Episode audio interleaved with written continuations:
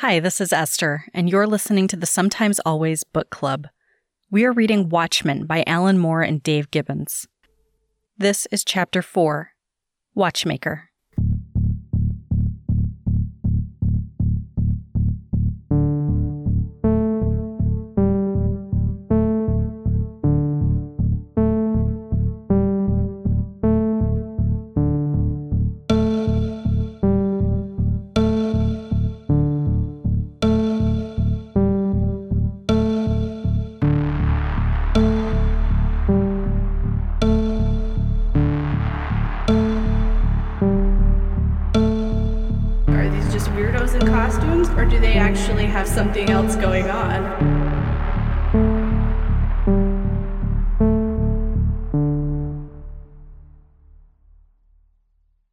Sitting here with Bob Hello.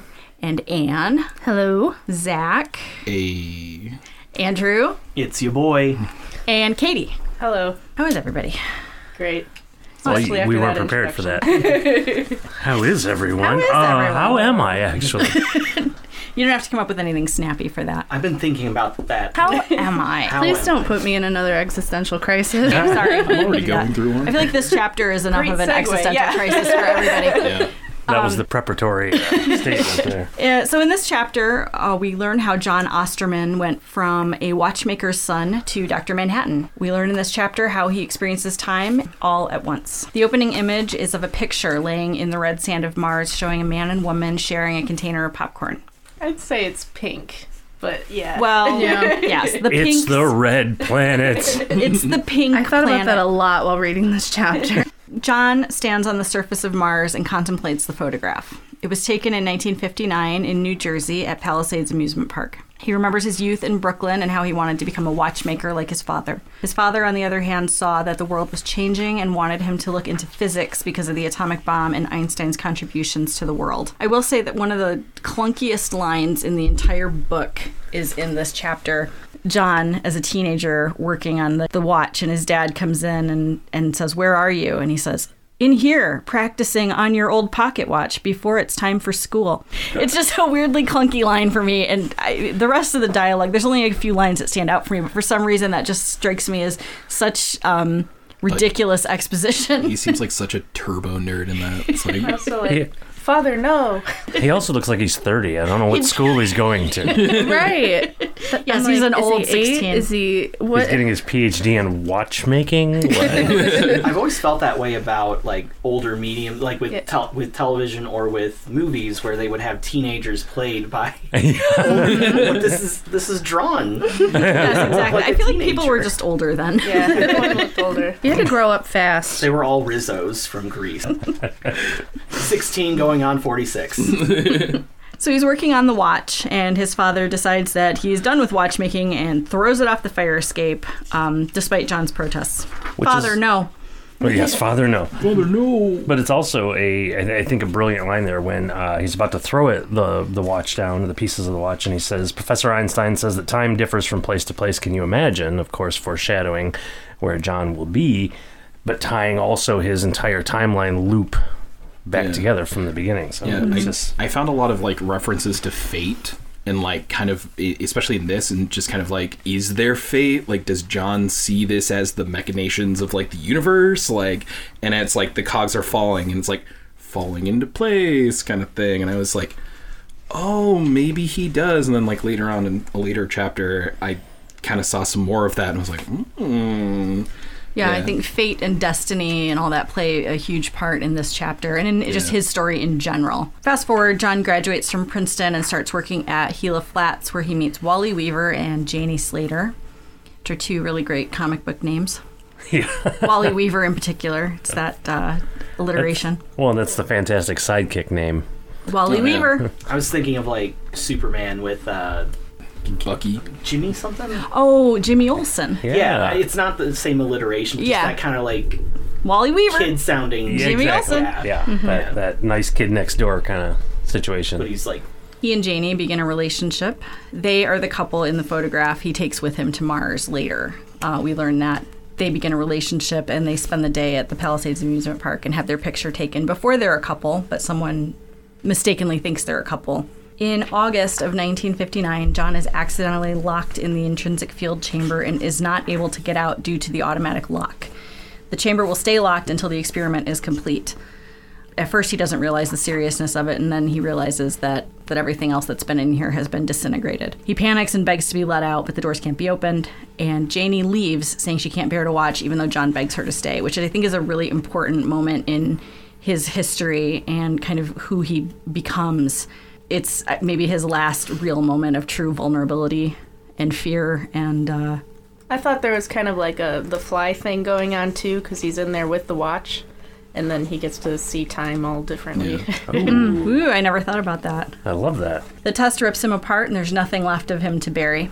Three months later, people see strange things at the test site, such as a circulatory system walking in the kitchen and a partially muscled skeleton screaming at the perimeter fence, which for some reason is hilarious to me. Just because it says it, it screams and disappears. I love how he's holding that, that arm in the air too. It's just ah, the agony of life. It looks like he's angry that he has once again been thwarted by He-Man. I'll get you, He Man. Finally, John reappears as Dr. Manhattan in the cafeteria. He reunites with Janie and they resume their relationship, even though it's different than before. She's kind of afraid of him and unsure of how to talk to him. He tells her that he will always want her, even though he knows at the time that that is not true. He can see the end of their relationship years in the future, which is the first mention so far of the way he perceives time, in that he knows. You can see all moments of a relationship all the time. like, why does he do that?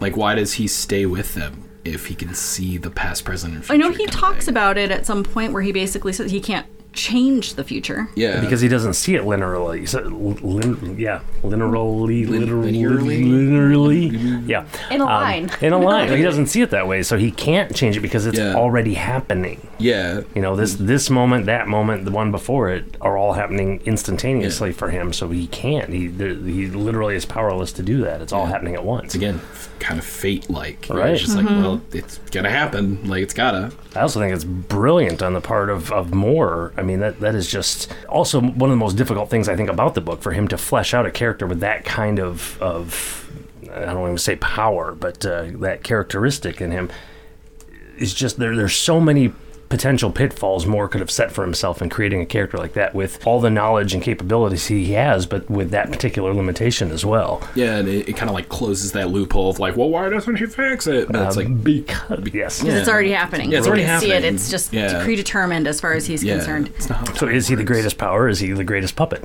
Exactly, and there's a line for that. Too, Yes. which I love. Yes. Yeah. The government wants to use him as a symbol of the country's power, and they try to give him a costume and a symbol. He decides on the hydrogen atom uh, burned into his own forehead over the vague atomic symbol that they chose for him. The marketing people name him Dr. Manhattan after the Manhattan Project. And I just want to say, as silly as it sounds, you know, and there's the the panel of him in the suit, like looking at the helmet, like what is this? Um, I find it sort of believable too that if something like that were to happen in our world, that our government would try to seize that maybe and make it into a symbol or turn it into. I mean, look at Oh, you absolutely. know, the Yeah. space Like- force and all that stuff. Captain America too. It's Yeah. same kind of thing. Exactly, and and I, I find that believable. uh, You had to go with Space Force. Did they come out with the Oh. costumes yet?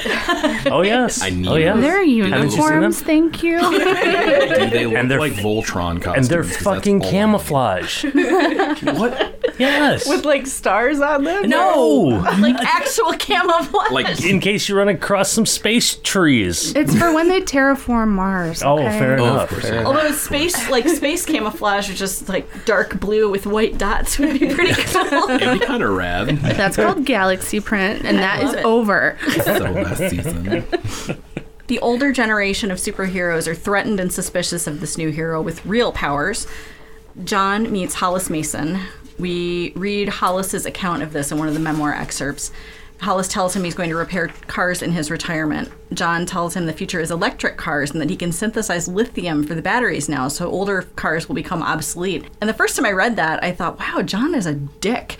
And then when I read it again, I realized John doesn't realize he's being a dick. He's Yeah. just Yeah. he's kind of like just well, you know, this is going to be great for everybody. Whereas Hollis sees it as obviously it's very symbolic. Also, You've destroyed me twice now. You've taken Yeah. away my superherodom and my mechanic dream. yes, Yeah. And it's also kind of neutral. Like, hey, here's a heads up. You're not gonna, yeah, don't bank Yeah. on this. like, I feel like in some way it kind of calls back to a line that happened when he was still alive and uh, like looking in the lab at the first time. Uh, who is it? Wally. He says, uh, "Gee, that must have been something." You know, I heard, and he's talking about Einstein, I believe, in this instance. Uh, that he was crazy, a guy like that, a genius. He couldn't even figure out women. so, yes. like, Yeah. that's a through line with Dr. Manhattan, but you can, you know, extrapolate that to people in general instead of specifically women. And, you know, that kind of social misstep, we'll just say, with, Yes. uh, with what's Hollis. his name? Hollis, thank you. Uh, you know, I feel like that's emblematic of that. And, Yes. you know, you see multiple instances of and that he absolutely does not have the greatest people skills. He's just like completely just literal, logical, whatever. He doesn't seem to have much of a sense of humor or a sense of irony or anything. He's just like, yeah, well, cars are on the way out. Good luck. John F. Kennedy is assassinated, and John explains to Janie that he knew it would happen, but was unable to stop it due to the fact that he experiences time all at once. To him, it's already happening. He proves this by telling her what's about to happen, and she is angry until it all comes true. So, yes, he is experiencing all at the same time and is unable to control what's going to happen. He just basically can deal with it, brace himself for what he knows is going to happen. I'm not sure. It's uh it's a fascinating concept. It's like the it. biggest mind fuck to me. Like, because most times when you have instances of people knowing the future and maybe either wanting to avoid it or change it, they would, by talking about it, you know, you change it. But this case, that doesn't even happen. He's like, you are going to get mad at me. This is going to upset you. What's going to happen? This thing with the. A And she's mad at him, and he's like, "Yeah, and then we're gonna have sex." and then it still we're totally gonna happens. Like bone. even knowing that, it doesn't change the outcome for her. yeah, mm-hmm. Yeah. And, it, and it's like super ironic that his dad's like, time isn't gonna matter, and it's like now he experiences time, past, present, and future. Like, like he gets to wholeheartedly experience time, and it's like now this is his reality, and, and it's you don't need a watch. And it's like no, now he literally doesn't because who the fuck cares? Like, I can almost travel through time and exist in it. Well, and this chapter is a brilliant uh, depiction of that too, where you've got some portions where scene for scene or frame for frame is a different time. And it's pretty brilliant how that all comes together to give you the slightest semblance of how he sees things. Yeah. um, a small detail I just noticed: the earrings he gave her matches his Yeah. forehead. If you haven't seen the HBO thing, there's a call out to that as Cool. well. In 1964, the meetup of the group that would have been known as the Crime Busters takes place. John meets Laurie for the first time. He's still with Janie, who is aging while he isn't, and Laurie is 16. And I do want to touch on this because this is like the one thing that bothered me, but then Bob and I were discussing it one day, and he pointed something out to me that, I mean, doesn't really justify it, but at the same time kind of explains it. Laurie's a kid when he meets her, and she's obviously way too young to be with him because he's eternally 30 but she's also every age she will ever be in their relationship. We know they stay together for almost 20 years, so she's both 16 and 35 and everything in between when they first meet. So, I don't know. I'm I'm sensitive to young girls with older guys, but at the same time, maybe it's not right, but it does make more sense in that way when you look at it as okay, so she's everything she'll ever be when he meets her. But I also think Moore put that in there specifically to be shocking in order to drive home the point of that whole timeline happening at once for him. It would be one thing just to to say it or illustrate it in a minor way, to bring it out in such a visceral way, to uh, a way that's definitely going to get a reaction to kind of drive home how he experiences that.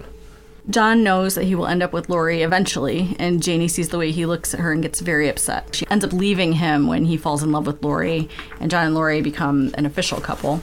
John's father dies believing his son died in the intrinsic field chamber. John never reached out to him or contacted him in any way, so he allowed his father to believe that he was dead. Uh, after his death, John reveals his true name to the public. President Nixon asks John to intervene in Vietnam, and Wally Weaver dies of cancer. Because of that? Yes. Damn you, Nixon. Wally Weaver dies of cancer for reasons we'll learn about later. So I think it's interesting that he doesn't reach out to his dad. He doesn't seem to have any emotional connection to him anymore, and yet somehow he's able to at least try to connect with Janie and Laurie, but like nobody else. Yeah, they seem to be his only two true connection to humanity. I don't know, the whole story about Janie really makes me kind of sad because she ends up just bitter and angry and Just shitty. Just yeah. and dying. Yeah, well, yeah. So- that too. Um, I don't know. So her story to me is, is extremely tragic. Laurie's is also, but less so. Well, I wonder too if, if it's a, you know, going back to Janie was his connection to the past. So he came back and he tried to pick up where he left off, but the disillusion of their their relationship is proof to him that he has changed. You know, Yeah. he, he tried to cling to the past, he tried to go back, but he's not the same. He can't be the same. It'll never be the same, and that just doesn't work. I don't think their relationship was that strong to begin with, though. I mean, she wouldn't watch him die. I know that frustrated me so bad. yeah, even though like he was begging her, and so I think that was kind of the first sign that their relationship wouldn't actually work out. Girls do seem to be like his connection to humanity, but it's a very weak connection at that. Thus far everyone has been talking about how these women have been like a grounding force for uh, for John but while I was reading this I always just kind of had this vibe that it's not that he's being in these relationships because he really wants to. I always felt like it just kind of came off as he sees himself doing it so he just continues to do it. That maybe he doesn't have any real emotional investment but that it's like now I'm with Laurie. And Yeah. he just does that not because he wants her, but because he's seen himself already starting to do that. I feel like he did love them both, though, in some way. Okay. Yeah, Some way, maybe mm-hmm. not in the normal person way, but I do feel that there is something there that's beyond just going through the motions Yeah. because he talks about having that passion for them you know and he, he has that like love for them and it, it's more like he uses them as like a grounding rod almost mm. to just humanity and then once he loses Laurie, it's just that's why he exiles himself. It's like, well, I don't have this, and I won't ever have it again. So deuces. Well, he does say something about lying to uh, to Janie because he said, "I will always want you, and I'll Yeah. always want to be with you." But in that moment, he knew from his future that he was going to be with someone else. So Yeah. when he expresses things like that, I guess for me, I'm just always kind of skeptical that again, it's like he's heard himself say these things, so I think he's just saying them because he knows he's supposed to say them. I feel like it's still kind of like he wants to feel that human kind of ness to it, mm-hmm. even though he is still this like stoic, generic guy. Just like like I only f- feel no emotions, but it's like, but with this close, intimate relationship, Mm-hmm. I still have to come off a little personable, right? I wonder if also it's like when I was a kid, I would watch like the same movies over and over and over again. I think we all did that. And there were certain movies that had really emotional things in them. And when I was a kid, I would watch it, and like in the back of my mind, I was always like, well, maybe this time it'll end different. Maybe this time it'll be happy, even though I'd seen it 50 times. And I wonder, maybe he does mean it in that moment. And maybe is even though he knows because he's experiencing the future already that you know it isn't true but maybe at the same time he's like well maybe this time And I feel like he wants to please people to a certain extent. absolutely Like he doesn't want to deal with people being upset. So I think he means it more almost for them. well he says the line about later on about being a puppet we'll get to that when we get to that chapter but I think it's more. I mean, it's more than just like a cool thing that he says. It's more than a soundbite. I think it's absolutely true because so much of his behavior with women and with just other people in general is him playing a part or being a person or being the thing that they want him to be. He's got to go out and find himself and just. He does. He does. he's He's got- not terribly strong of character Yeah, Yeah. at times. take a trip I kind to of Europe and you know saw- just really backpack. And, Yeah, I kind of saw his relationship to Laurie as kind of trying to understand humanity too. He does ask questions, like he wants to understand her, but an extension of that is keeping her around to be like, okay, what are the humans up to? Like, what if I do this? What do you do? MTV? So John and Edward Blake work together in Vietnam because Work together is an interesting way to put that. How do you put it? Fight together. Basically, Dr. Manhattan in this world's timeline is the reason that the U.S. wins Vietnam. Um, Spoiler alert, we did not in real life. not in real life. In this world, we won Vietnam because of Dr. Manhattan, and many Viet Cong surrender per- to him personally and request to. And the quote is, "Their terror of me balanced by an almost religious awe," which I think is kind of awesome because I can see that happening in real life with this godlike being. I still got some beef with the U.S., but I don't want any beef with you. I feel like uh, the surrender would have happened faster if he had just been naked, like he is Yeah. traditionally, and they see him in this giant form, and there's this giant guy. if you just see this building of a man with his giant dong coming at you, You're my god now, please, blue penis man. this guy gives no fucks. We are done. Surrender. When I think we mentioned it, like his his slowly wearing less and less clothing is him like kind of getting further and further from the human that Yeah. he once was. Yeah, because he goes from like a full suit, and then he goes to kind of a unitard look, and then he goes to a little bathing suit look. Then he has the little M underwear that's a thong, and then he eventually is just naked. But yeah, I think that's just him pulling completely away from humanity. Because I mean, who needs clothes really when you're? Yeah, just like women's bathing suits. the original Silk Spectre had a dirty book essentially kind of made about her. There has to be a Doctor Manhattan like calendar out Tijuana there, Bible. right? I was gonna say you could probably. Um, I'm sure you could Google what is that Rule 37? Rule 34. or 34. Yes. Thank you. You could Google some Rule 34 Dr. Manhattan and find. I bet you could find some stuff that's just as good. You can almost hear the listeners like clacking away at the keyboard right now. I'm actually on my phone right now. I mean, Dr. Manhattan Rule 34. I guarantee you. I found. I'm sorry. I'll go off topic here one Lord time. have mercy. I was you get to edit it. looking at some Rule 34 stuff just like randomly with a friend of mine. We were looking up, trying to see like how far we could push this and like if we could find something that didn't exist. And we found MASH Rule 34. it was Klinger and Colonel Potter. do you do you know Not Colonel Potter. do you know what the actual like rule of Rule 34 is? No. Isn't it like if there's if you can think of it, there's porn of it? Or- Yeah, if it exists, there's Yes. porn of it, and it, uh, it, the rule holds completely true as It far as I'm aware. Look up that Klinger Well, Colonel more so Potter every day. slash Holy. fiction. No I will. My not. favorite is uh, F- Founding Fathers slash fan fiction. I am about, dude. Oh my god, I know. Yep, I see it come across my Twitter every so every so often, and I always just have the same instinctual, just awful cringe, and I'm like, we have fallen so far. What is this humanity we have suffered? I feel like this whole sidetrack is my fault, so I take full responsibility. Well, I do have a point when we get back. Okay, I'm sorry. I'm I'm back now. Are we back? So I, I have an interesting thing, and I was digging through uh, during the rest of that conversation because I remembered something. So this scene with the enormous um, Dr. Manhattan blowing up Vietnam, I find it interesting, and I wonder if Moore intended this. I don't know his age, but I would imagine he was affected um, by Vietnam. I wondered if if the size of Dr. Manhattan, particularly this picture, if he's emphasizing a we would have needed the US would have needed something this massive to win that war because it was unwinnable from the beginning then I flip back and if you go back to the scene with the uh, the bar scene in Vietnam when when uh, the comedian shoots the woman the comedian says something that, that caught me off guard. He says, I mean, if we'd lost this war, I don't know. I think it might have driven us a little crazy as a country, you know? And it did. and it did. And so you take that and then, like I said, apply it to this, you know, because Dr. Manhattan didn't just go in there as himself, or in what in the scene when he was in Moloch's uh, underground bar, he was just himself blowing up people's heads. But now he has to be the size of a skyscraper to win Vietnam. So I, I'm wondering if there's some some symbolism there from Moore's political point of view. Wouldn't doubt it. like guessing upon like just having read this book before and like V for Vendetta. Let's get him on the show.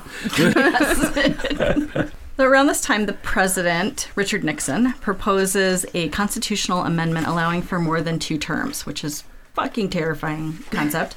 totally Nixon close. thing to do, though. Mm. that, that is on brand for Nixon. yes. Ozymandias retires from the superhero life and goes to his Antarctic retreat. John and Laurie visit him and his genetically altered lynx. I do think that Karnak looks pretty awesome. Just the look of it with its cool biodome. Yeah, I Yeah. guess. that's and- awesome. That's in fair. 1977, there is a police strike due to the presence of costumed adventurers. There are riots in the streets, and Laurie and John try to keep order.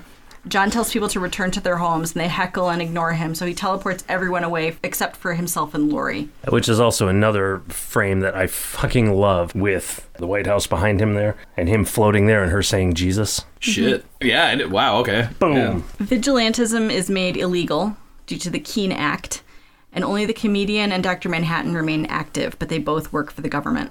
Blake assists in the Iran hostage situation, and the population accepts him for the most part. Dr. Manhattan is exempt as well because he is seen as the country's main defense. Laurie is forced to retire also because of the Keene Act, but isn't really bothered since she never really wanted to be a vigilante in the first place.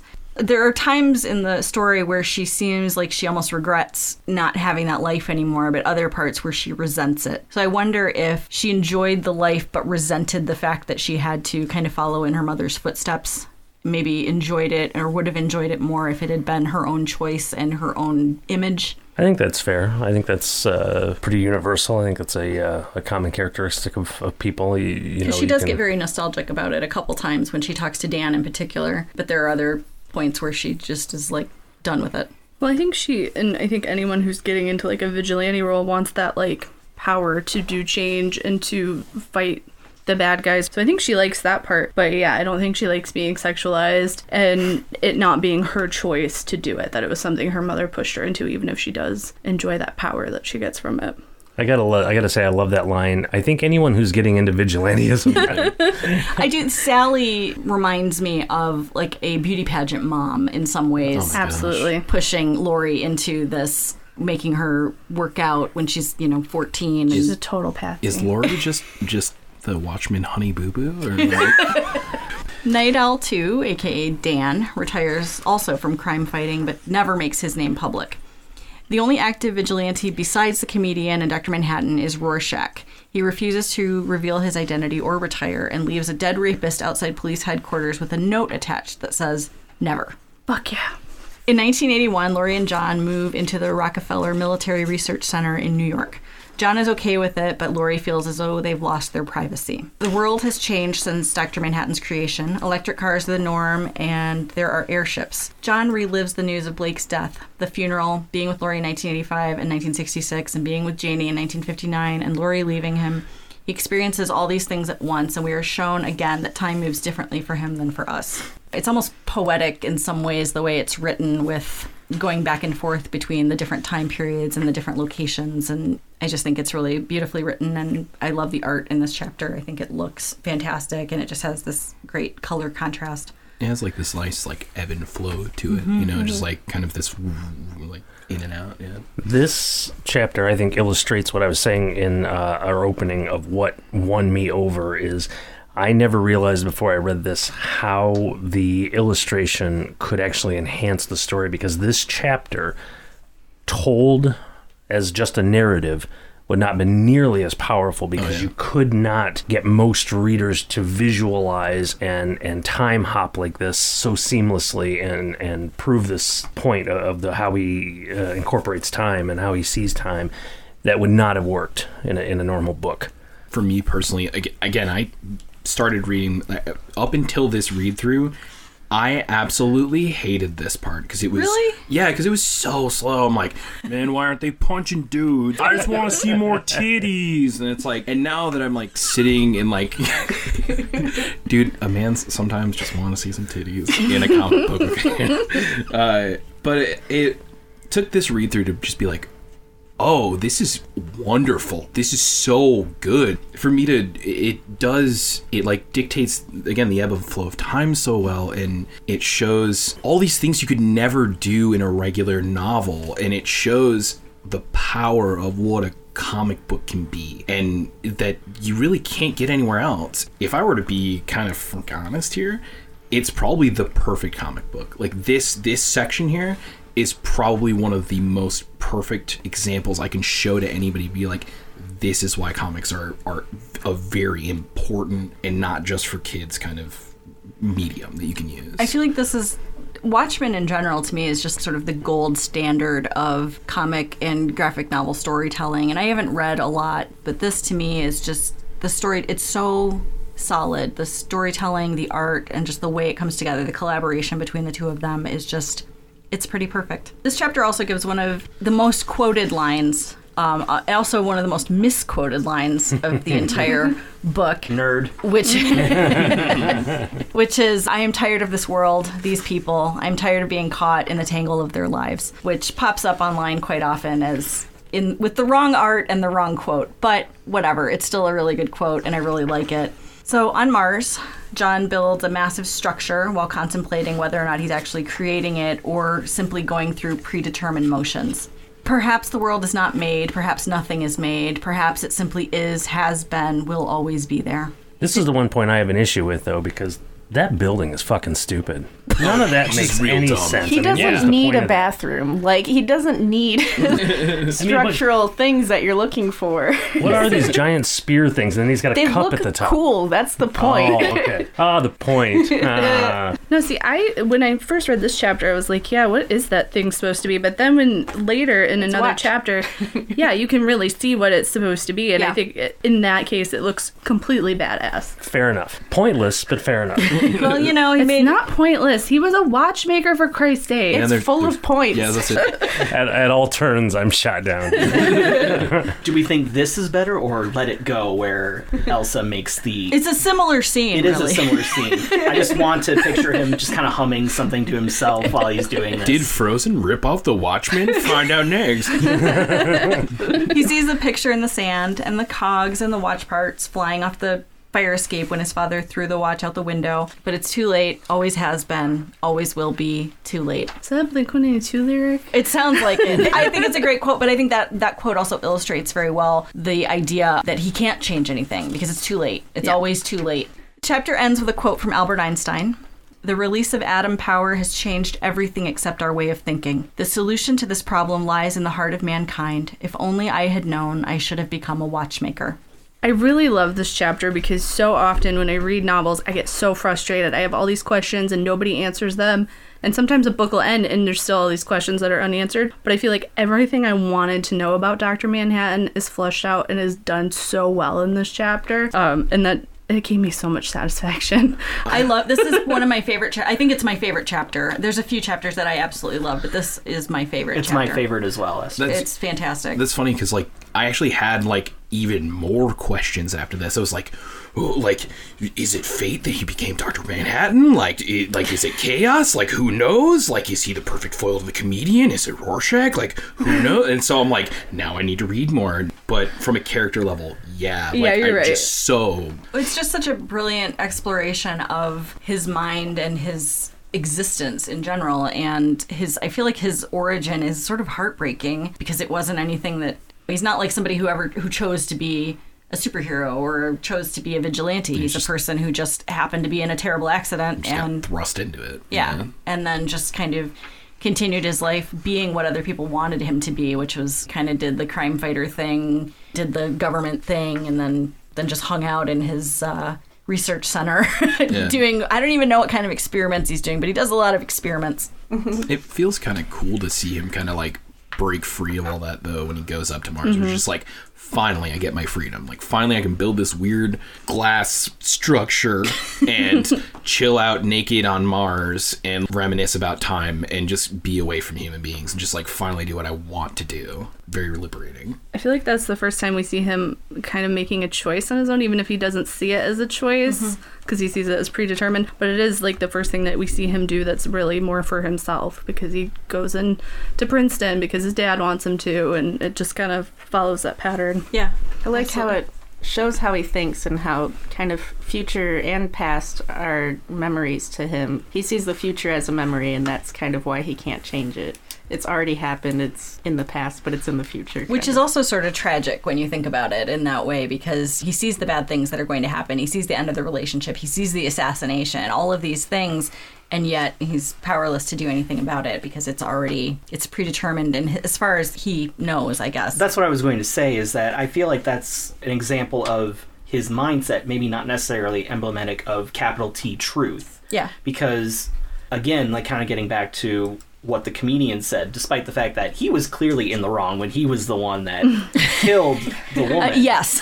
I will not I will not say that he is blame free in that instance by any means, but he did raise a point in that, you know, Dr. Manhattan may have seen that this outcome was going to happen, but does that necessarily prevent him from at least attempting to stop it from happening? It's one of those weird Yeah. Things that Like like, he he experiences past, future, present in a particular way that will make him think that it's fate. But just knowing that something is going to happen this particular way, I don't know if that necessarily means that that was always going to happen, or you just see the outcome of the choice that you have made and not even thinking about the fact that you could have made a different choice. Yeah. Or does he see all of the other choices, and that is the best option? Mm-hmm. Ooh, like, Yeah. multiverse theory. Yeah. Ooh, yeah. That's good. See, I, then I think you're really bringing in more more of the the potential choice there, and I don't I don't think that's where Moore is going with this. I, I do All right. feel Yeah. well. That's But also- my small little take on this thing. But You can leave now.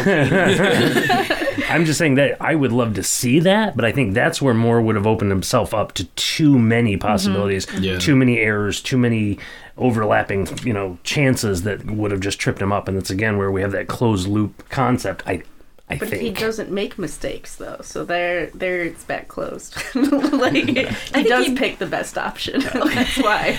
or we're only reading about the one timeline. Plus, we don't really know what goes on dur- in his head during those moments. Like we can see how he reacts, but and he knows it's going to happen and that he can't change it, but it doesn't really tell us how he feels about it or like what he's thinking in his head. Yeah, we really don't get a lot about his emotions at all. We is he's very logical. We don't see. I mean, there's a couple times where we see him, Panic. yeah, nervous mm-hmm. or upset, but not. You don't really get what he's truly feeling about things. We're more just like about his thoughts rather than his emotions.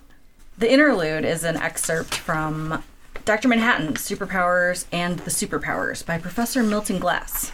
And it talks about the reaction of the world to the creation of Dr. Manhattan. It says, When he was revealed to the world, the phrase, the Superman exists and he is American, was repeated over and over.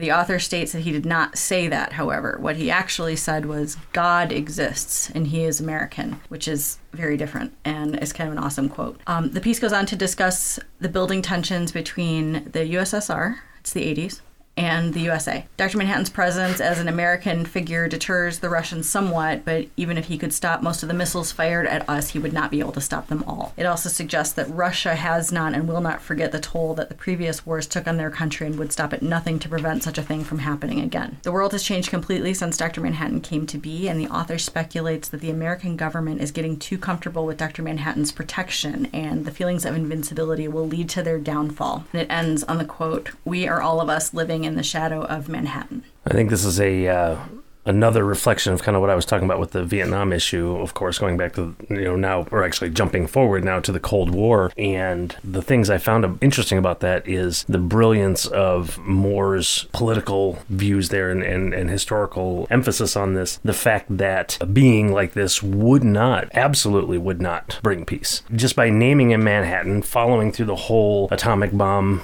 nuclear arms race is exactly what we went through, is exactly what we're going through, mm-hmm. exactly what we're dealing with. The whole idea of if they've got that weapon, we have to have more. How many people did they send into one of those machines to but it, it's the whole concept of of uh, assured mutual destruction, Yeah, you know, and, and that's what he's pointing at. Yeah, Yeah, just, Yep. deterrence is only goes so far.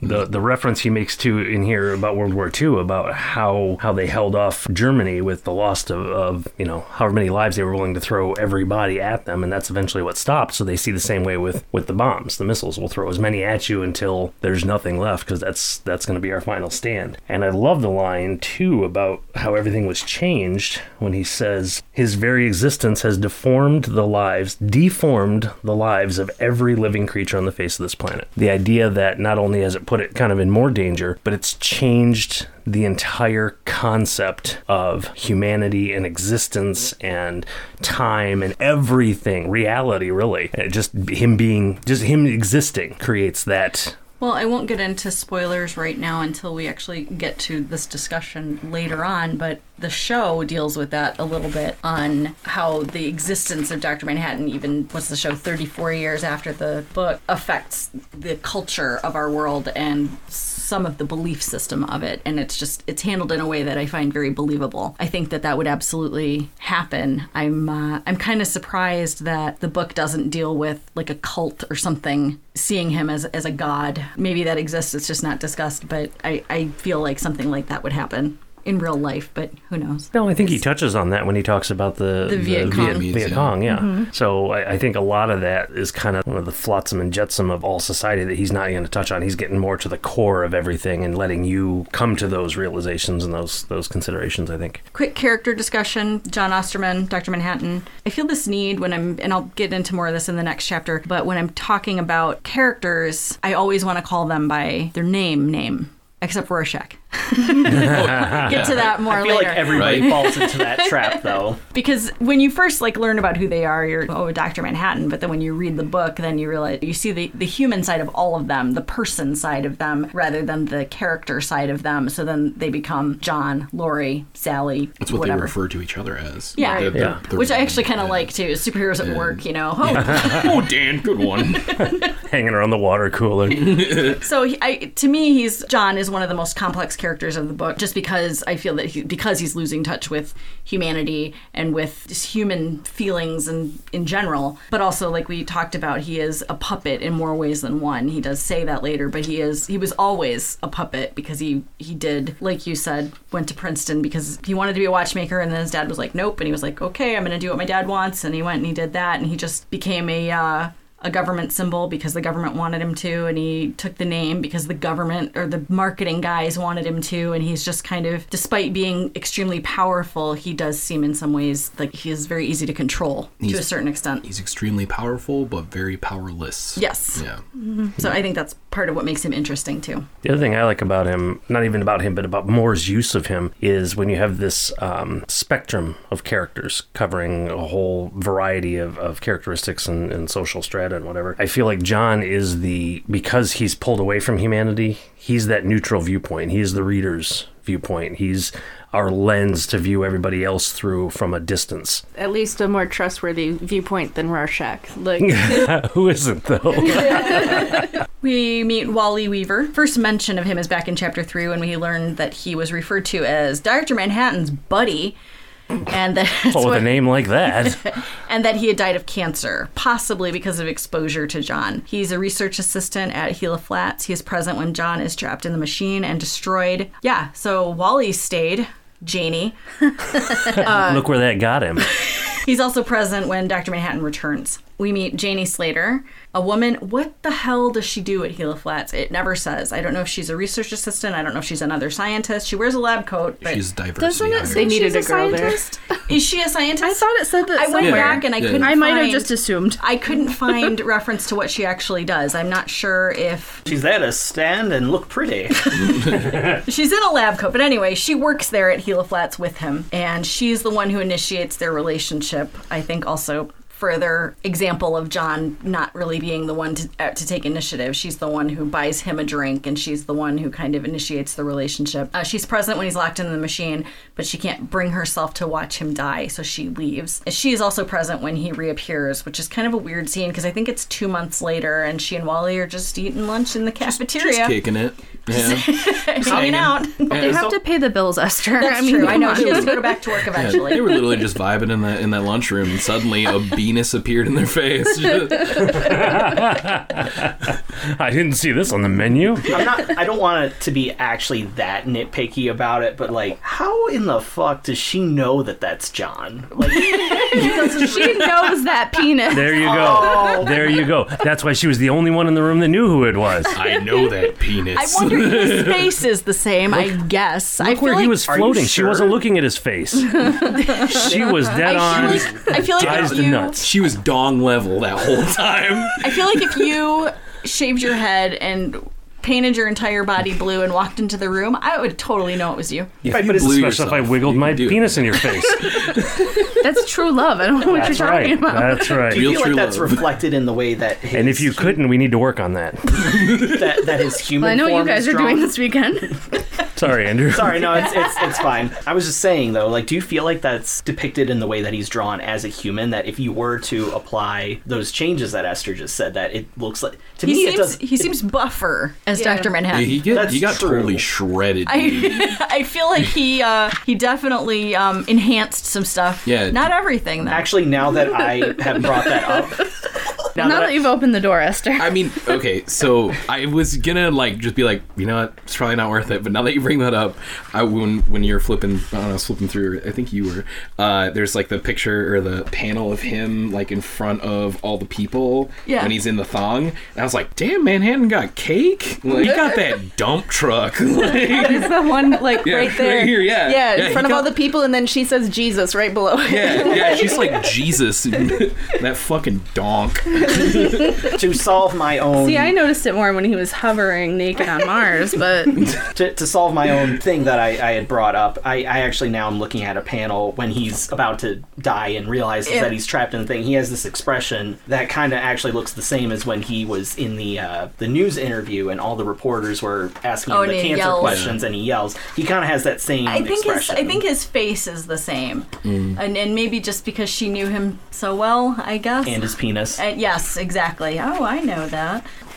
I've seen you before. So after he returns, uh, Janie and John stay together. I mean, their relationship suffers. They stay together for seven years total. Laurie, aka Silk Spectre 2, she's 16 when she meets and begins a relationship with John.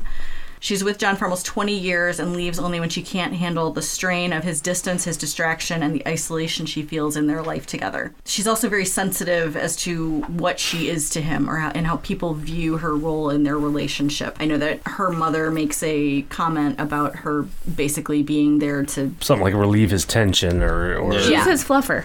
Yes, yes. but I don't. I don't In think that's actually one? true. I do think that their relationship is a true relationship, but she is very sensitive to the way she's viewed, and I think she is just viewed as like a Well, it keys into exactly what she hated about her hero career. The Well, I think maybe she has some doubts. Like she's afraid that that's all she is, and she wants it to be yes. Yeah. I don't know. I don't know why I'm defensive about Laurie. I like Laurie, so I'm defensive about her. Like, no, she's so much more than that. She's not just a Dr. Manhattan groupie. I swear.